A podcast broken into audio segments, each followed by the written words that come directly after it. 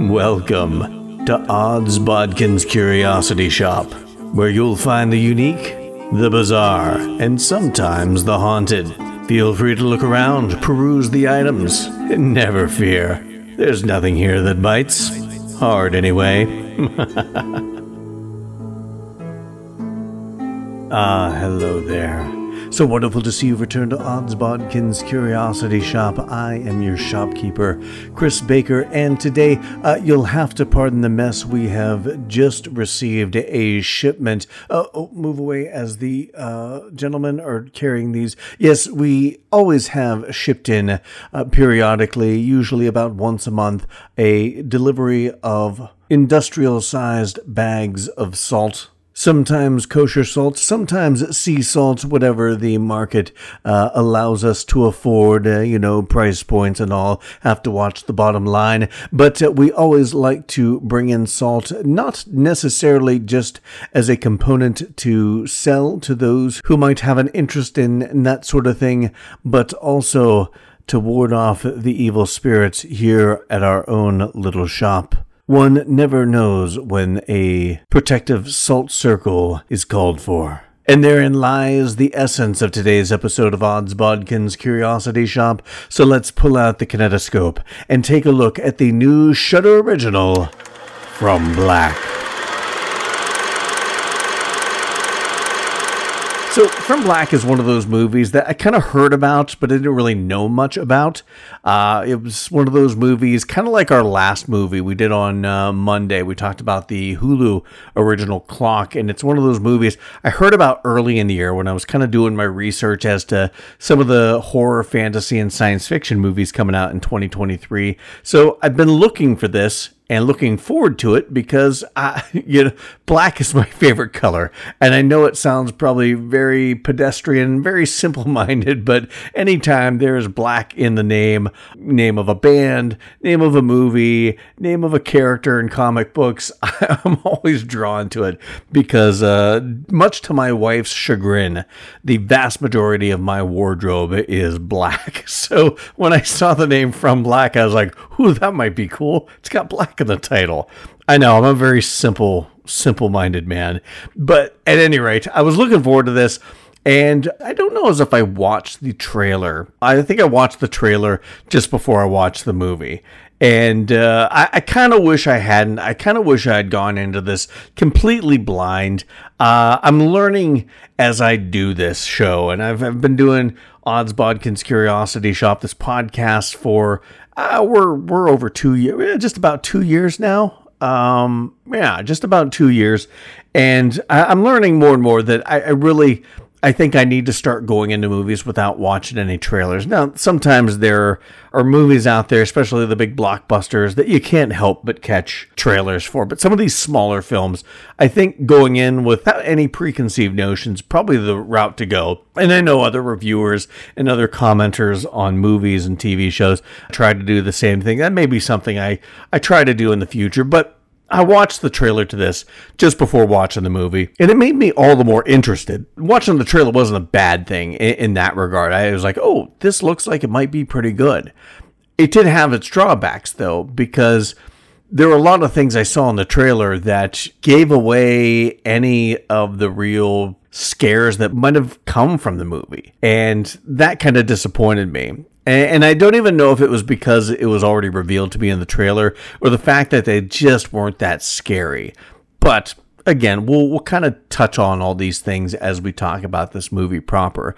But setting up this movie, it's about a recovering drug addict and she's in this state where she's recovered, but she still is going to meetings, not necessarily for the addiction, but she is going to meetings because she lost her son. Her son disappeared while her and her boyfriend were strung out on drugs, and she's recovered from the addiction or, or is recovering from the addiction, but the one thing she can't recover from is the loss of a child. And any parent who's lost a child can understand that. Any parent who has a child, you don't even have to have a child to really gravitate to, to how that must feel. I've gotten lo- loads of nephews and nieces that if, if I lost any of them, I would be just as saddened and just as crushed as if I'd lost a child of my own. So anyone who has an affinity for kids, I'm sure there's some uh, people out there that hate kids and it probably wouldn't touch them but if but if you love kids if you have kids in your life whether they be your kids whether they be nephews and nieces whatever you can really attach and you can really relate to what this character is going through and the the sorrow and the and the torment that her child is missing because she was like I said all strung out on drugs and had no idea where her kid was. But then she's presented with uh, an offer that will give her an opportunity to learn about what happened to her child and possibly bring him back. And then, of course, the movie really is about the price that you have to pay for those sorts of things. So that's kind of the gist of the movie. This is one of those movies. Before we get into the spoilery section, uh, I do want to say for anyone that uh, doesn't want anything spoiled for them and, and doesn't want to listen past the spoilery section, uh, I, I do want to say this is a movie. It's kind of like Clock that we talked about on Monday. I didn't hate the movie. I just didn't like the movie. I didn't. Well, I, I can't even say that. I didn't love the movie. Uh, this is a movie I wanted to like more than I actually did. And there is a lot to like about this movie, but there are some missteps that I just wish.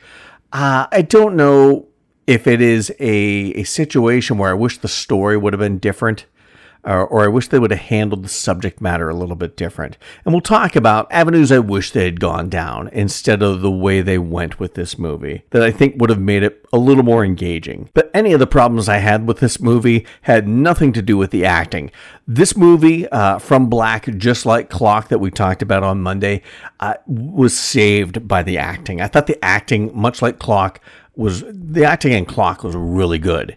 Uh, I think the acting in this was almost as good, if not as good, as Clock. And one of the one of the things I really did like about this movie was the acting. So we're gonna get into the actors and the characters and where they fit into the story, and kind of talk about the story through the lens of these characters. There aren't many, but we'll talk about that. But from here on out, there are going to be some spoilers. So if you don't want anything spoiled for you with From Black go watch it. It's on Shudder now. I think it's at least worth a watch. Uh, it's it's not a movie that I would say, oh, you, would be wasting your time. Uh, I, I'll rarely ever say that, but this is definitely a movie that you should check out for yourself and give it a watch. Come back, see what I have to say, see if you know how it compares to what you thought about the movie. If you have watched the movie or you're not sure if you're going to watch it, you don't care about spoilers, all that jazz. Uh, keep on with me, and we're going to talk about From Black. But from here on out, we are going to have some spoilers, lots of spoilers. So the main character, Cora, is played by Anna Camp. And if you're not familiar with Anna Camp, she's been in various things over the years. Uh, one of the first places I was introduced to her I can't remember if it was True Blood or if it was The Office because she played Pam's sister in the the wedding episode of The Office, the Niagara Falls or the Niagara Part 1 and Part 2, where Jim and Pam got married. She played Pam's sister. I think I had already known her from True Blood by then, so uh, it, True Blood may have come first. But anyway, she played in True Blood as well. She played that Reverend's wife and had the on again, off again relationship with Sookie's brother. She's also in that uh, movie I think it's a movie. See, this shows how much I know about this. Uh, but Pitch Perfect, I think it's a movie. Yeah, those are movies, right? Yeah, movies. She plays in that. She's in that as well. Uh, so you know, she she's been around. She's done a lot of acting, and for the most part, her characters are all kind of very all American, blonde haired, bubbly, happy, perky girl. She was that way in in the office. She was that way, kind of. I mean, she had kind of a, a more uh, bitchy side in True Blood in some points, but uh, she kind of played that character in True Blood. Uh, I don't know anything about Pitch Perfect, but anything else I've seen her, and she is that kind of that, like I said, bubbly, perky, all American, beautiful blonde character. And then this is it's a real departure for what Anna Camp usually plays, which I was excited to see that her her hair was uh, dyed. It's it's dark. She's playing a, a, recovering drug addict, which is not something that you see her play very often. And those scenes at the beginning of the movie where she's all strung out and just the look, I almost didn't recognize her at first. I thought, who is this? Oh my God, that's that's Anna Camp. And she really looked the part. And and I don't know whether it's the costuming, the makeup, her just her demeanor. I think all of it kind of combined to I mean, she felt it felt like uh, a drug addict, all strung out. And then when you see her later, because this movie really plays with the timeline, you start out in the present day where her sister, Cora's sister, is a cop investigating uh, something that happened at this house. Uh, she goes back to the, the police station, finds her sister Cora there, and she's freaking out. And then they flash back, and then they flash back to the present, and then they flash back to the past, and they flash back to the present, and it's back and forth the whole movie. I don't know as if that was the most effective way to tell this story. Given the fact that the flashing back and flashing forward, or, or flashing back and flashing to the present, it didn't help the storytelling at all. It didn't help with any of the big reveals. And there are some things I think they could have done that may would have made that make more sense and give the the flashing to the past and to the present a little more agency with this. But again, we'll talk about that. But we get the the flash. Uh, it flashes forward in the past a little bit to where Cora is in recovery. She's straightened her life up, and she is in this uh, support group for people who have lost loved ones. And that's really one the first scene where they're about to break up this meeting, and she finally opens up. We realize that she hasn't opened up at this meetings uh, at all, but she opens up and kind of does this monologue, and I'm like, oh wow, she she's got some acting chops. Okay, this this might not be the the Anna Camp that I have seen in a lot of these other movies. I mean, that that first scene where she's a strung out drug addict made me think, okay, she's got the look, but then I was like, oh, she she really can play this character, I think. And I really liked her portrayal of the Cora character. She played the emotion of this mother who has lost her child, and not only lost her child, but lost her child because of her negligence and you get scenes with her in the police station with her and her sister where you know there's always that call into question of whether she's on drugs again. And she's not. She's straight and clean. And and I'll give my thoughts on that a little bit later. But you know she she played that part of a recovering addict quite well. It was quite believable. And this support group is where we get introduced to the Abel character, played by John Ales. I mean, he's been in a ton of things. He was in that series Dead to Me. He's in that series Euphoria. Uh, he, he's done tons of various shows. You've seen him around, and he's a he's a very good actor. And and this is uh, no different. He, he plays this character so interesting because this character Abel, he's running this support group, and he comes to Cora after she opens up in group and gives her this proposition about he knows how to get her son back. And he claims that his daughter, who he's been talking about in the support group, losing her, he claims that she's back. And I like how John Ales plays this Abel character because he plays him, you know, he's very supportive, very kind, very nurturing, you know, somebody that you would think would have all those qualities if they're running a support group. Uh, but then there are other times where just what he's he's asking Cora to do, the the ritual that ensues to to bring back her son, whether it's real or not He's just very weird about it, very not very forthcoming about it. He's not sinister in a mustache twirling way, but he is very he's hiding something and he he plays that so well. And and then when kind of things come to a head, the panic in him lets loose and the the anger that that panic produces lets loose and he does a really good job. And and I talked about this with the clock movie that the acting really saved that movie for me, and and the performance of these two characters, uh, these two actors, uh, Anna Camp and John Ales, are what saved this movie for me and made what. Uh, was in a lot of senses. I, have heard a lot of people say it's slow burn. It definitely is slow burn, but at times it was a, a little bit boring. And the only thing that really saved those boring moments is the performance of these two actors who really kept me engaged enough to to stick with this movie. Then of course you have a couple other uh, secondary characters. There's Jennifer LaFleur. She plays Bray. She's Cora's older sister. She's the cop investigating the incident at the house. Um, we we find her the first scene in the movie. She's going into this house, which turns out to be her and Cora's mother's old house that Cora had kind of taken up residence in after she, she got clean. And there's all sorts of, you know, there's this salt circle, there's all these weird sigils uh, drawn all over the floor, there's blood in, in multiple locations, and it looks like a bloodbath has ensued at this place, her, her, her mother's home and we get to see her talking with Cora for the bulk of this movie, where it's set in the present day, trying to get this story out of Cora as to what actually happened. And for as much as you don't get a lot from Jennifer LaFleur in this, I thought what she did have to do in this, I thought she was really good. There were some scenes with her and Cora that were were pretty impactful and pretty powerful when when those two are going back and forth as sisters who you know one of them's going through a horrible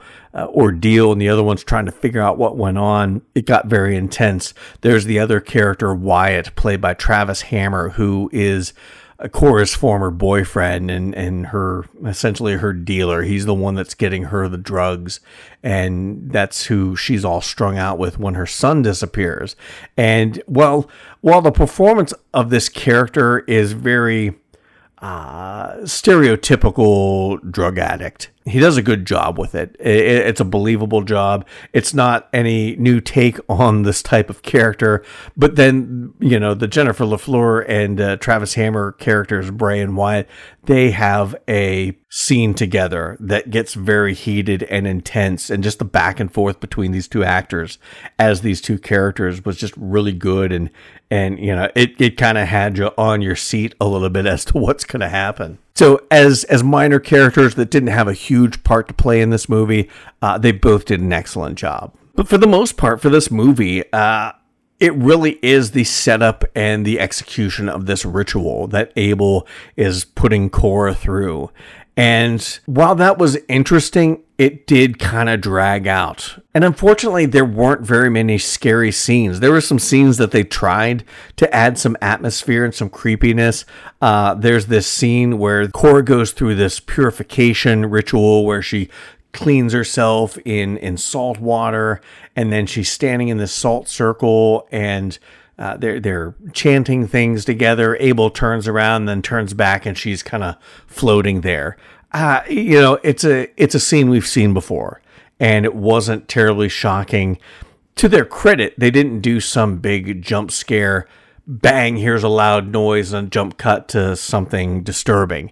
They held back on that, but I don't even think that would have made it scary. that wouldn't have been a good jump scare because it wasn't scary. And and ultimately because you saw that in the trailer, it wasn't that surprising either. There were a couple scenes where whether it's in visions or in reality, you have scenes with Cora and this this wispy uh, dark image that's kind of behind her. It was creepy to a degree, but it wasn't that scary at all. Uh, and I was I was like, ah, I, wish it would have been scarier. There's a couple dream sequences where she's dreaming about her son, and you know, you get you get scenes where you know a lot of stuff that's in the trailer which I, I, hate modern trailer composition because they give away anything that would be scary or interesting and and you've already seen it. Uh, the bit where the clawed hands are on the shoulders of her son, pulling him into the darkness of a closet, alluding to what happened to the kid. She has visions of this horned creature that this demon that we we do end up getting to see later on in the movie. And and I will say that I, I really did like the creature design on this demon. We'll, we'll get into that a little bit later. But ultimately, it just it wasn't used well as far as scares. It created a little bit of atmosphere. It was a little bit creepy, but I, I don't know. There was just something about it. I was like, oh, okay, uh, that's cool. It just wasn't that scary. Now, there was one scene that was really good uh, because there is this quasi revelation as this movie goes on that the Abel character has something inside of him that he is trying to transfer into Cora. That's what this whole ritual is about. And and we'll get into the spelling it out in a little bit. But there's this scene where Abel's inside this salt circle and he's coughing up like little bones and it's just it's it's kind of creepy but then you see him stand up and and Cora's walking down the hall out of this room and and behind her you can see it's not quite silhouetted. You can still make out uh, things with with the Abel character, but all of a sudden you see this dark, shadowy hand come out of his mouth, and almost like it's trying to claw its way out of him. And that was probably one of the most legit, creepy, scary, like oh god type moments in this movie and and I really liked that. That was one of the most scary parts of this movie, I thought. But that is what this movie is ultimately leading towards. Uh, the essential gist of this is that there is this demon inside of Abel, and it's inside of him because he used this demon's power to get his daughter back. And for him to be able to see his daughter and be able to live happily ever after or, or what have you, I don't know if that's necessarily how it was going to turn out. Uh, but he has to pass this on to somebody else.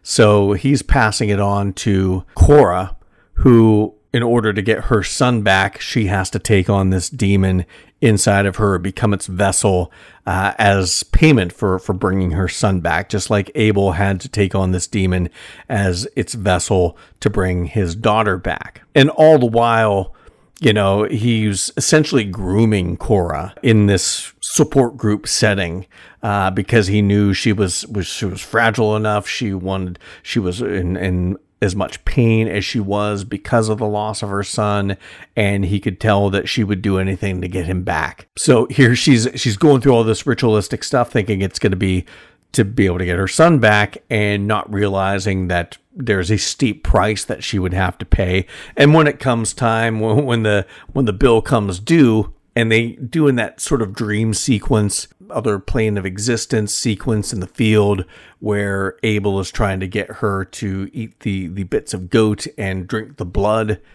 and she doesn't go through with that. And then the anger of of oh my god, you're screwing this up for me was just it, it wasn't ah, for for being part of the climax. It was climactic in a way, but it was a climax that didn't draw any closure because then we go on for a little bit longer and then we get the quasi it was almost like a, a, a, climax in two parts and neither one were very climactic. Because we go back to present day where cora you know she called the police after the whole thing with abel in the in the salt circle and I, I guess it never really does explain what happened to his body uh, but he's gone. She calls the cops. The cops come and arrest her. And because there's all that blood, obviously somebody met their untimely end. And she's in the jail cell as her sister is off. Kind of the scene we saw earlier where she's checking out the house and, and seeing all the ritualistic stuff. And she's cornered by this demon and she accepts the demon's terms and takes in the demon as her son shows up in the closet we saw earlier with Bray, Cora's older sister. So essentially, she took this demon in. Her son came back, but now she's uh, you can't say she's gone because Abel had this demon in him and was very much himself, but she is going to have to find somebody to pass this this demon on to before she can live a, a full life. Maybe with her son. Uh, it, it, the ending is left a little too open for my liking. I like open ended endings, but but this was a little too open. for for me. So ultimately, yeah, I, I it's one of those movies where I didn't mind it, I didn't hate it.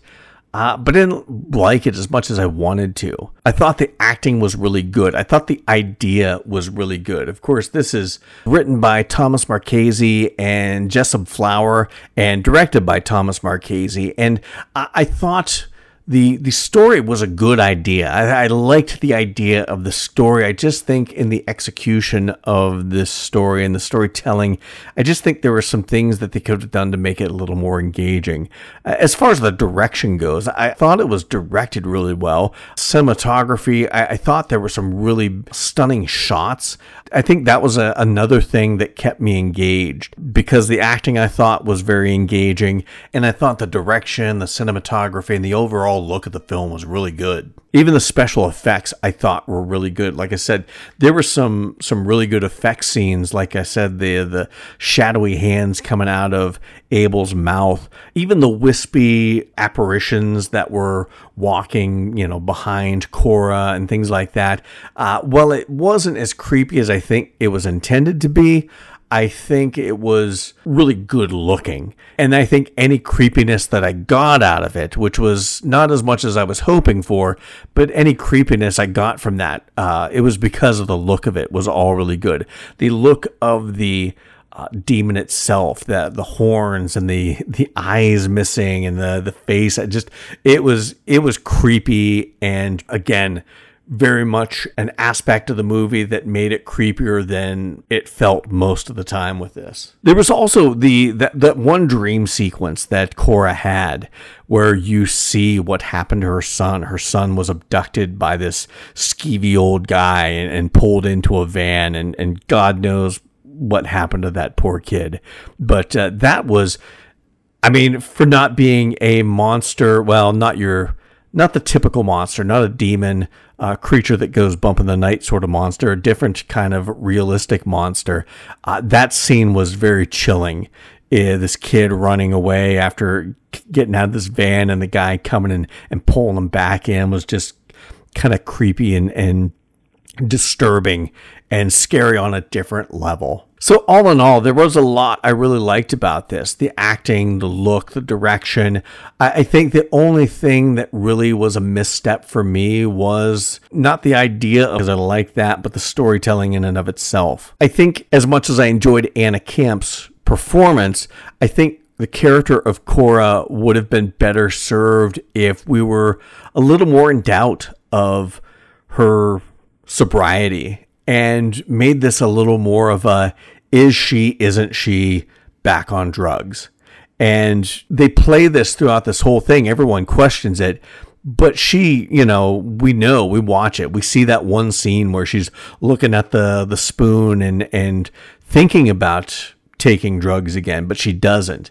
And we never really have any doubt as the fact that she's she's clean and sober and she's on the straight and narrow.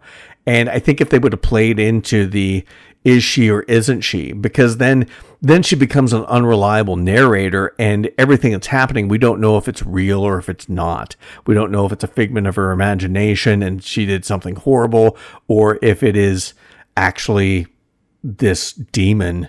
Uh, the way it's played out, it's all played straight up. She's clean and sober. This is a demon. This is, you know, what it says it is. And there really leaves no room for doubt and no room to, to question what we're seeing. If you're not going to go the is she or is she on drugs again, you could play into addiction of another sort. You know, she becomes addicted to the idea of getting her son back. She becomes addicted to this this ritual and and trying to bring her son back and and kind of falling back into those old addictive behaviors maybe she's not on drugs but an addiction of another kind that she starts to feel like an unreliable narrator and that you don't know if if she did something horrible just to try and get her son back, whether it was real or not, and play it that way, uh, I think would have been interesting. I think they could have played into the addiction aspect in, in a couple different ways, or, or maybe both of those ways combined. Who knows? But I, I think they could have played into that more and uh, made some of the aspects of this maybe a metaphor for addiction. I think that would have been a little more interesting. I also really wish they would have worked on the atmosphere because you had some really good effects.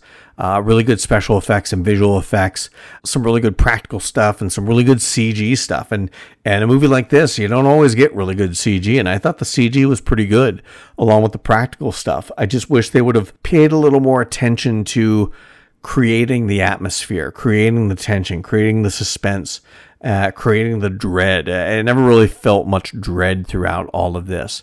The Cora character, for as much as I know she wants her son back, I don't really get many scenes where, you know, there's a, a toll being taken on her not getting her son back and, and going through this this ritual and things not happening fast. I just never really got any sense of urgency from that. And I think that's where I, I, I wish uh, things would have been done a little different in the story. And like I said, you kind of had a, a bit of a climax when Cora doesn't drink that blood and it screws up Abel's uh, ritual, but then it all just goes to the present day. I, I, I, believe that's how it goes down. And then you get that little bit of a, a climax where Cora relents and decides to let this demon use her as a vessel so her son will come back. And there again, it's, it's touching uh, because of the line she says. It's a line she said to her son, you know, that we saw a flashback of, but it just didn't really feel like it had any real weight as a climax. And then, like I said, it really left it open ended because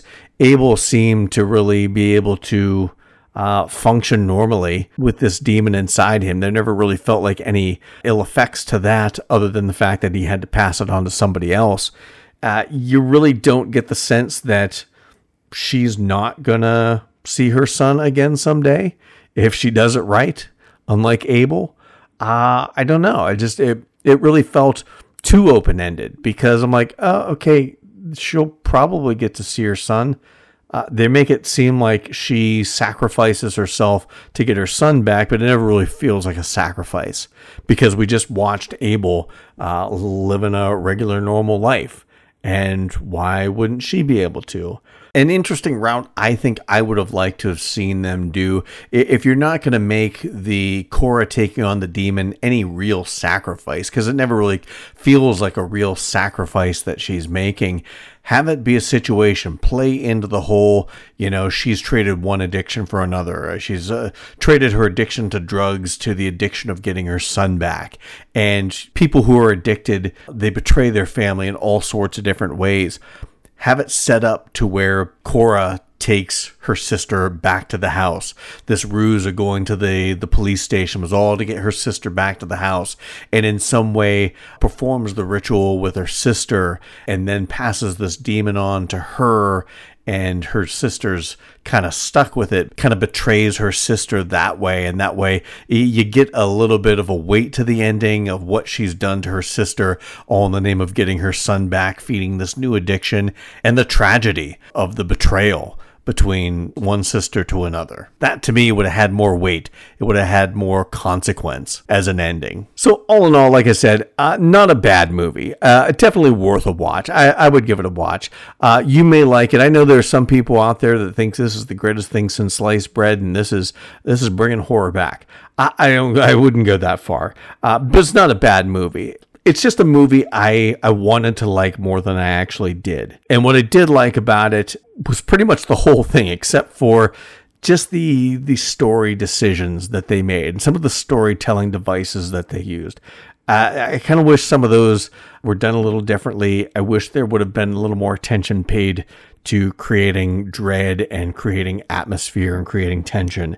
Uh, there wasn't enough of that. Even for a slow burn, there wasn't really any of that. My only real critique of this. So, uh, check it out for yourself. Uh, see what you think. From Black on Shudder, uh, a pretty good movie. Uh, I think, like I said, it's at least worth a watch because it's not bad. So check it out for yourself. I want to thank everyone for listening to my thoughts on From Black. Check out more that's going on with Odds Bodkins Curiosity Shoppe on our Facebook page.